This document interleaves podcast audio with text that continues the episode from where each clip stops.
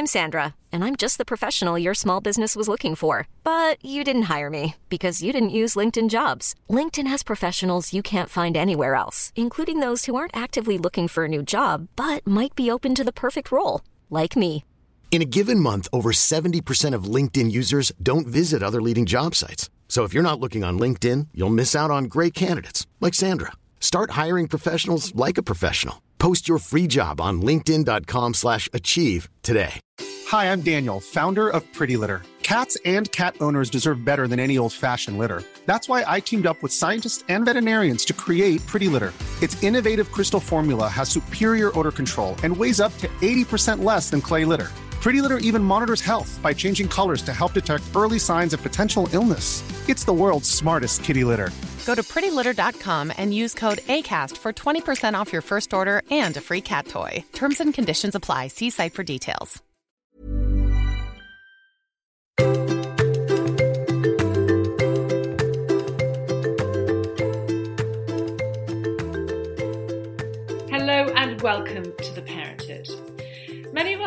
Hope our children grow up unencumbered by learning difficulties. Being diagnosed with dyslexia is hard, and getting through the educational system harder still. But should we be using the word difficulty when describing dyslexia? My guest today thinks not. Kate Griggs is an award winning social entrepreneur, the CEO of the charity Made by Dyslexia, and a proud dyslexic herself. She believes that instead of being a burden, dyslexia is a superpower, and that dyslexic minds are made for the 21st century. It's imagination, intuition, and empathy that sets us apart from the machines, she says. And that's dyslexic thinking. Kate, thank you so much for joining me today. Thank you. It's a pleasure to be with you. Um, I'd love to start with a really basic question. What exactly is dyslexia? It's something I think that so many of us are familiar with the term, but it'd be really interesting to hear what exactly it is.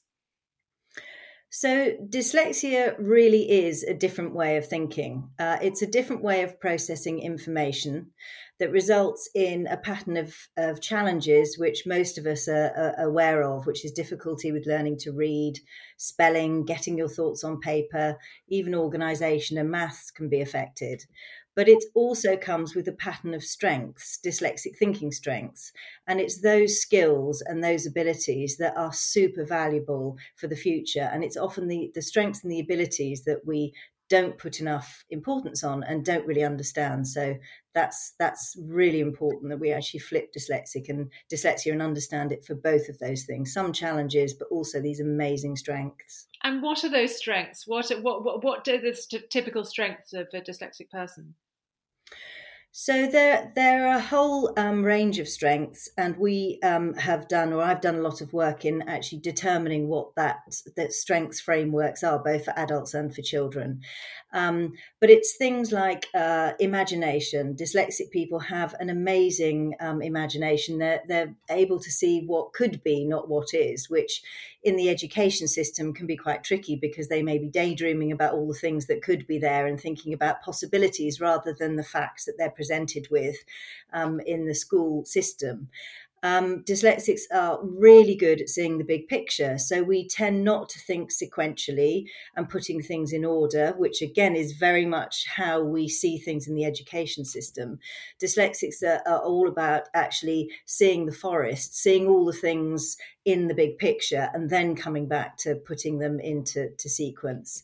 Uh, and those things, uh, both of those things, are incredibly important in in um, things like entrepreneurship um, where you you need to have that imagination and that ability to problem solve and see the big picture.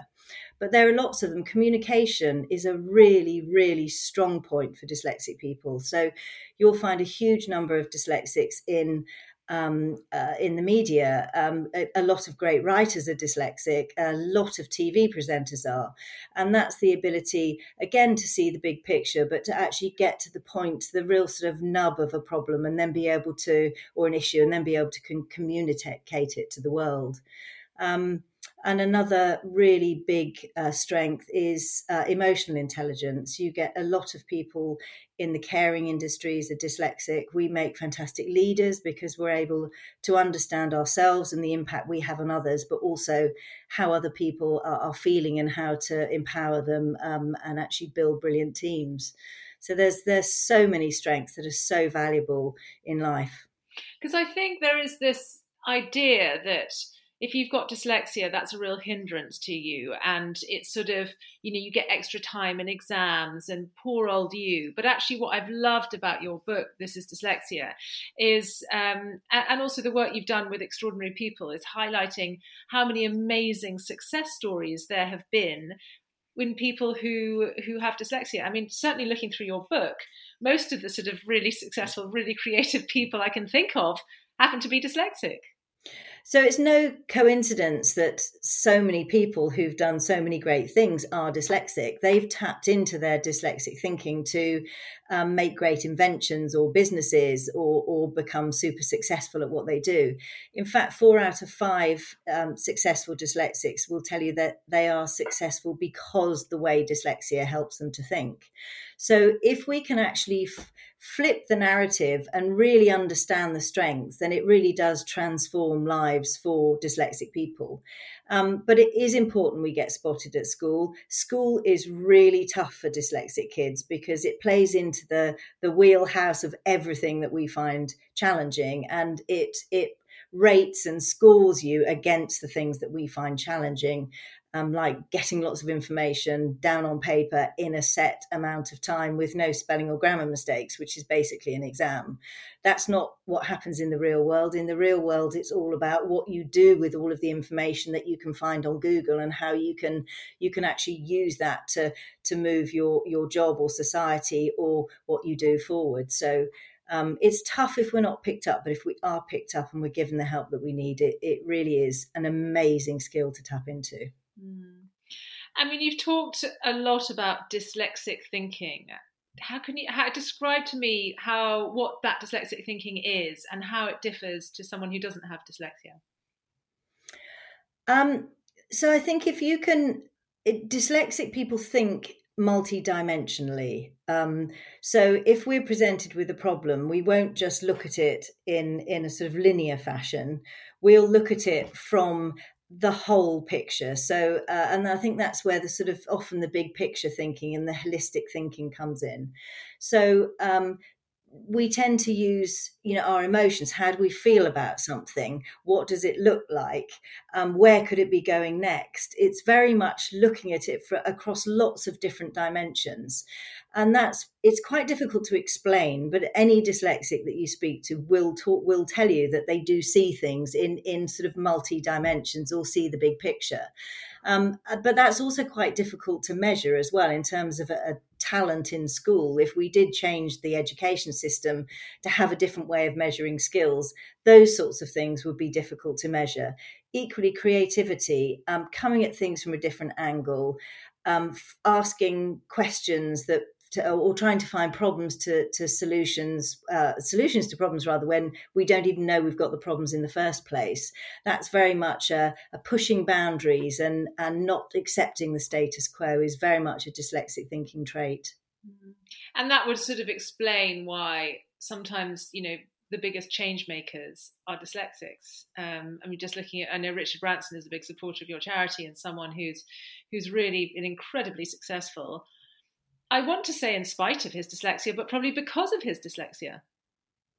Well, yes, that's absolutely what we believe. And it's what all the evidence is backing up. It's the way that we think. And if you take Richard, for example, um, Richard loves solving problems. You know, if he sees that there's a problem, he'll just say, Well, why is there a problem? Oh, well, maybe I need to build a business to actually solve that problem. Um, he's uh, famous for building challenger brands. So, you know, he always thinks something doesn't always need to be that so that way. If it needs to be different, I'll make it different. Um, and you know, he's a famous explorer. He likes going off and having adventures and doing different things, and he's applied that to his life. So he is he very much epitomizes dyslexic thinking from an, entrepreneurial stance, but also from wanting to do things that are extraordinary, like flying into space. And the other person um, who's sort of clear that he thinks like that is Steve Jobs, who obviously invented, I think he invented, designed the iPhone, the Apple technology that basically has transformed all our lives. Absolutely. I mean, who knew that actually what we really wanted was a pocket computer? I mean, we all had phones and we liked phones and we had laptops, but um, the fact that we then managed to, to Apple develop the iPhone, which really was the the comp- one of the completely groundbreaking inventions of our time um, yeah, and it is, it, it, and again, that's the sort of wanting to disrupt the status quo and find different ways of doing things. And um, there's there's some amazing, some of the initial Apple ads, if you ever delve into watching those again, about there's one called Think Different, um, which was a very famous ad, and almost everybody it has in the commercial is dyslexic, actually. So um, it is about that different way of thinking that disrupts the world, disrupts the status quo, and makes the world a better place. I mean, you've acknowledged Albert Einstein in your book. Um, do is there? Do people think he was dyslexic? Do we know he was dyslexic, or is it just his his kind of exhibition of dyslexic thinking that suggests that he might have been? With a lot of the sort of historical figures, um, it's about looking at going into the history books and understanding all their biographies and understanding how they think. With Einstein, he famously says that um, if you're worrying about your your maths, then um, you should see mine because you have no problem, or something along those lines. He was terrible at rote learning. He didn't know his times tables. Um, he obviously was brilliant at coming up with amazing solutions, but often couldn't tell you how he got there. So just the way he thinks would lead us to believe that yes, he he was dyslexic. But obviously, back in um, when he was was creating all of his amazing theories, not that many people were being picked up as dyslexic. Yeah, and I just wonder how many Albert Einsteins were missed.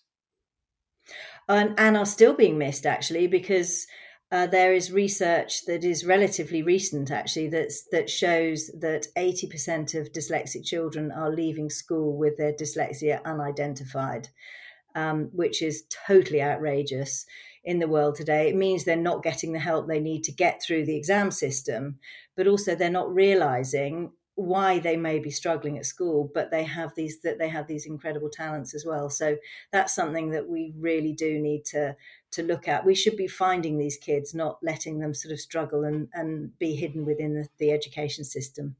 How common is dyslexia uh, it's actually one in five people. Um, that's the the stat that the USA use, and there's a lot of research with organisations like um, the Yale Centre for Dyslexia and Creativity that state it's one in five kids. Um, I think in the UK we use the stat one in ten, um, but it, it is more common than that. It is one in five. Well, and um, you know, with with this idea of dyslexic thinking, that's actually a really that's really good news. it, well, it's very very good news, isn't it? I mean, we we did my charity did some research with um, the global consultancy EY that looked at um, the import. It actually looked at the skills that the workplace needs for the future, um, and then looked at dyslexic thinking skills, and there is a complete match. Uh, and that research was done in 2019. Then in 2000, or last year actually, we did some research with the global recruitment company Manpower, and they looked at how the pandemic had turbocharged digitization and AI. And um, they then uh, came up with research that, that by 2025, 50% of jobs are going to be done by machines, and the other 50% that will be done by humans match directly with dyslexic thinking skills. So 2025 is only a few years away so it isn't the future that needs dyslexic thinking it's now. So makes it even more important that we as parents and teachers are spotting it and really empowering this brilliant way of thinking. And how do you diagnose dyslexia? Well i think it's it's actually very easy to spot if you know what to look for. So um, i'm dyslexic my whole family are dyslexic and i have two dyslexic boys um, they're grown up now and they're really successful in, in the things that they love to do and actually have tapped into their dyslexic thinking skills. But as children, um, their dyslexic thinking or their dyslexia presented differently, but actually it was very easy to see in both cases. So, Ted, my elder son, is very dyslexic. um, when he was about four or f- about four, he could tell you the name of every single dinosaur. He could tell you whether it was a herbivore or a carnivore. Um, but he couldn't, he had no interest in reading himself. He loved being read too, no interest in reading himself. And he really wasn't grasping anything at his nursery, he didn't want to write his name. So there was clearly this amazing mismatch between this, this bright kid who had loads of interests and was fascinated by lots of things, but no interest in schoolwork. So you know that was a, a casebook example of dyslexia. Um, Will, my uh, my um, younger son, um, he his dyslexia didn't actually become relevant or, or problem till he was about seven, and so he'd had good reading instruction. He was ticking all the boxes, but just scraping along as a C grade, possibly D grade student. But he Many of us have those stubborn pounds that seem impossible to lose, no matter how good we eat or how hard we work out. My solution is PlushCare. PlushCare is a leading telehealth provider with doctors who are there for you day and night to partner with you in your weight loss journey. They can prescribe FDA-approved weight loss medications like Wegovy and Zepbound for those who qualify. Plus, they accept most insurance plans. To get started, visit plushcare.com slash weight loss. That's plushcare.com slash weight loss. I'm Sandra, and I'm just the professional your small business was looking for. But you didn't hire me because you didn't use LinkedIn jobs. LinkedIn has professionals you can't find anywhere else, including those who aren't actively looking for a new job, but might be open to the perfect role, like me. In a given month, over 70% of LinkedIn users don't visit other leading job sites. So if you're not looking on LinkedIn, you'll miss out on great candidates like Sandra. Start hiring professionals like a professional. Post your free job on linkedin.com slash achieve today. He was super bright. He could talk to you about anything and he was massively interested in lots of things. He just couldn't get his thoughts on paper.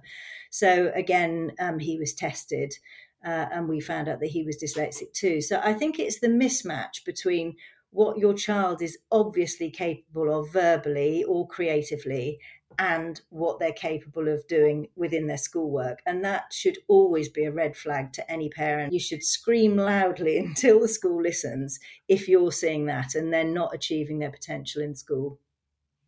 And how is there a test that you actually can sort of measure their dyslexia, or is it just looking at sort of various traits like you've just described and sort of deducing that they have dyslexia? So, I mean, that's just what a parent can look out for. Um, there are tests you can do. An educational psychologist will do a formal assessment for dyslexia, um, and that's it, it's very expensive, um, and it takes uh, two or three hours to actually do the formal assessment sometimes. Um, and that is something that you can pay for um, as as a, a, privately, or you can ask your school to help you to organise. But normally, um, parents need to pay for that. Um, but there are lots of screeners that the school can use and should be using beforehand. So I think the, the first thing is if you as parents think there's a problem, raise it with the school. Ask the school to do a screener, and there are lots of online screeners that are very um, easy to use and very cheap to use. Um, and then after that, they probably will suggest a formal assessment. But there's there's an awful lot teachers can do to help kids, even without that diagnostic assessment. And if your children are in mainstream state school, there's a massive shortage of educational psychologists able to do that. So there's lots teachers can be doing before that, and that's why as a charity we've produced free teacher training. So um, there's so many things that teachers can do to pick it up, help those kids rather than waiting a long time for an assessment. Because an educational psychologist test is, I mean, I know that that, that is incredibly expensive. We're talking sort of around a thousand pounds, aren't we? Yeah, some I think you can. Some some are about three to four hundred pounds, but yes, it's a lot of money. Um, and and there's often a reluctance in schools still with teachers to to actually push for the assessment because the label of dyslexia is seen as as something that you don't want. But actually, it's the opposite. It's really important for teachers to to be able to allow kids to have that label because we all know i mean i knew at five that i couldn't do the things other kids can do all, all children pick it up really early and if if they understand why there's a problem uh, or why they have a problem learning certain things, but also recognize that they're good at different things as well. It totally transforms the way they think about themselves, and and it's really important that we give those children those positive vibes really really early because it is life changing if we do. Well, this idea that labeling is sort of somehow negative, but it's also giving you the, a greater understanding of how your brain works. I guess the only reason labeling could be negative is because of you know misunderstanding about what dyslexia actually is uh, rather than an appreciation of what it allows you to do 100% that's exactly um, what we believe and what we're trying to campaign for as a charity because it is it is a really amazing way of thinking and, and we have to shift society's perception of it um, to, so they understand that and we can then encourage this this movement within schools to to look for it much earlier and what happens if uh, dyslexia isn't diagnosed? How does do you know about how that might be affecting the child and their learning journey um, if it's not diagnosed? Uh, it it can, it's on a spectrum. I mean, it can be absolutely disastrous. Um, that uh, and we we try not to talk about the negative sides of it, but actually, if you look at things like pupil referral units, um, young offenders institutions, they they are so packed full of dyslexic people that weren't picked up and weren't given given the support that that they can get. Um, and, and, I've done a lot of work in pupil referral units um, when I was working at a previous organisation, and, and know firsthand how those kids can just think they're stupid, and it's much easier to be naughty than it is to actually put your hand up and say you can't do the work that you're trying to do. Um, so, it, you know, if if if you come from um, a disadvantaged background, dyslexia is hereditary. So there's probably a mum or a dad that didn't do very well at school. You haven't got positive role models. The the trajectory is really not good, and that's that's a serious issue for everybody. Um, but just from um, from a self esteem angle, if your dyslexia isn't picked up and you're struggling along at school, thinking that you're not very bright, if every single thing that you're being tested on at school, whether it's spelling, um, grammar, whether or not you whether or not you know your times tables, getting your thoughts on paper quickly in a test, all of those things you're struggling with, but you don't know why. It is going to have a dramatic impact on your self-esteem and your confidence. And that can affect mental health. It can have have really dire consequences. So it's just so important that we find these kids and we give them um, the support they need to to flourish because that's what they should be doing and can be doing. I mean i've got to say it almost seems like you know it's not dyslexic aren't the problem. It's that the educational system is almost teaching them in a language that they don't understand. They're teaching them in a way that they just don't get, and it's not their fault. It's a problem with our education system. I think we have a massive problem with our education system.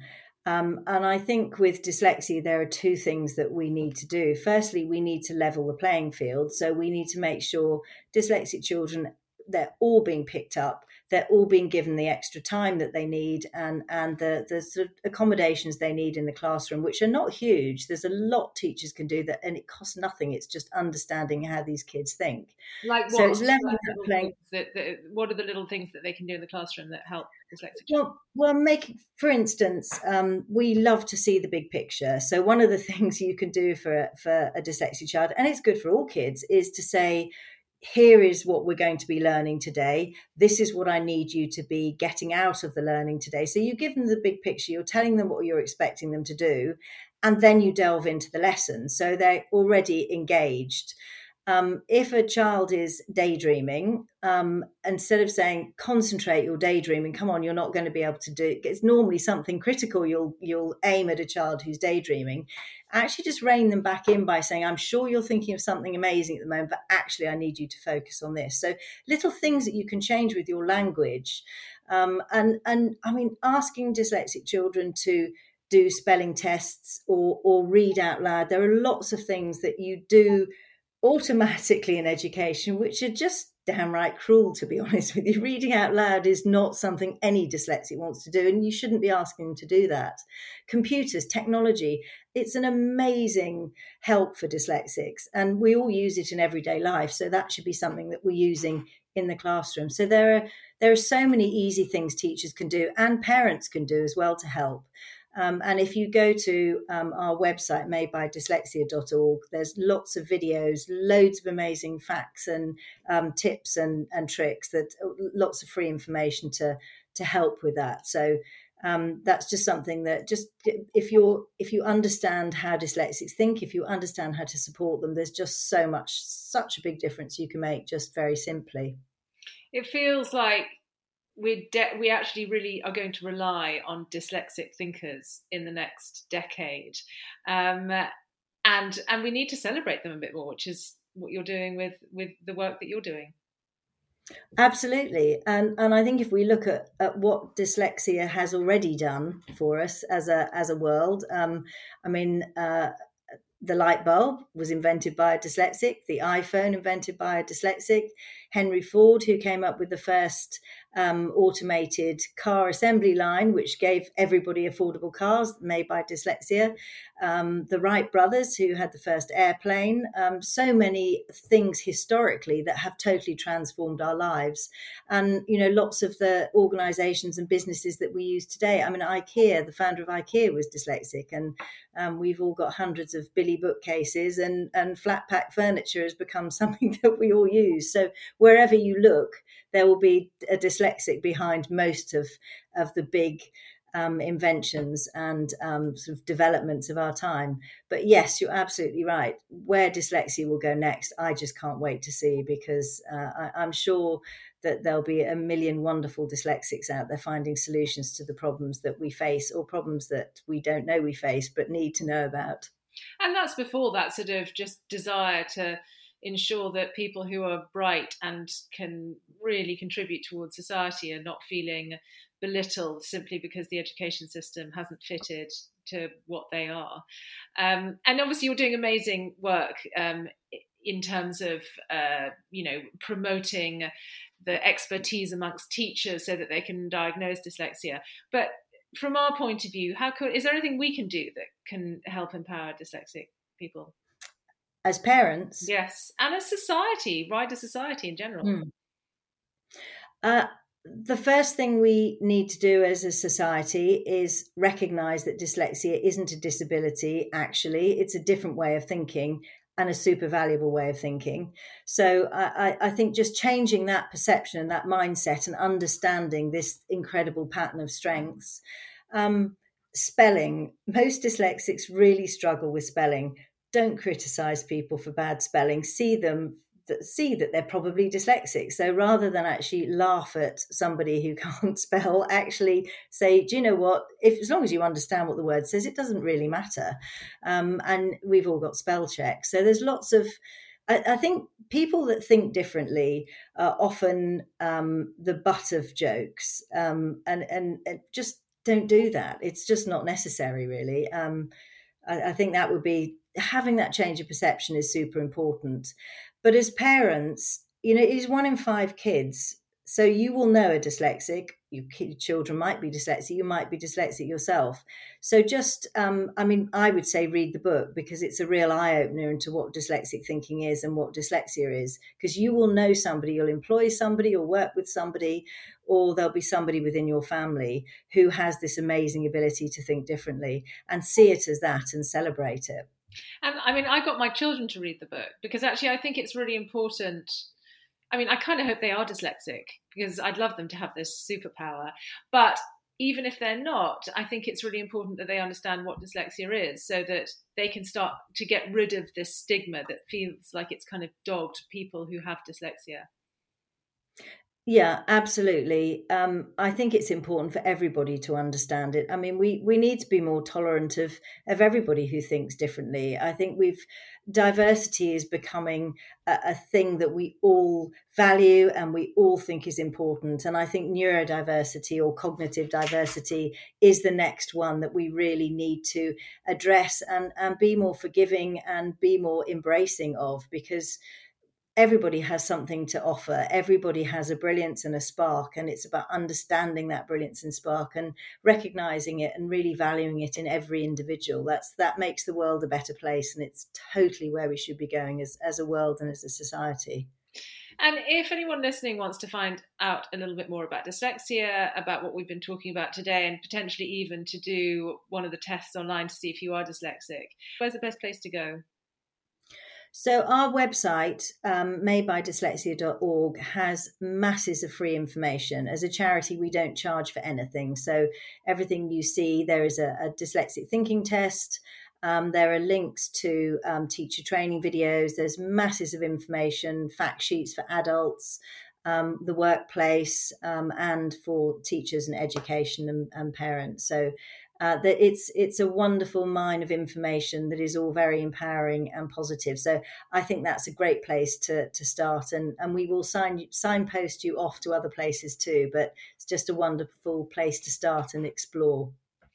Well, Kate, it's been a real pleasure, a real privilege actually to talk to you today. It uh, we worked together actually years and years ago uh, when you were doing a, a, big charity event for extraordinary people, and it really stuck in my mind that I had sort of throughout my education I'd sort of regarded dyslexia as, as something you know was a difficulty and gosh poor them they're dyslexic and suddenly through extraordinary people i was presented with this idea that dyslexia is a superpower and it really changed my perspective and i can see how valuable the work that you're doing is. So thank you so much. And thanks for being a guest today on The Parenthood.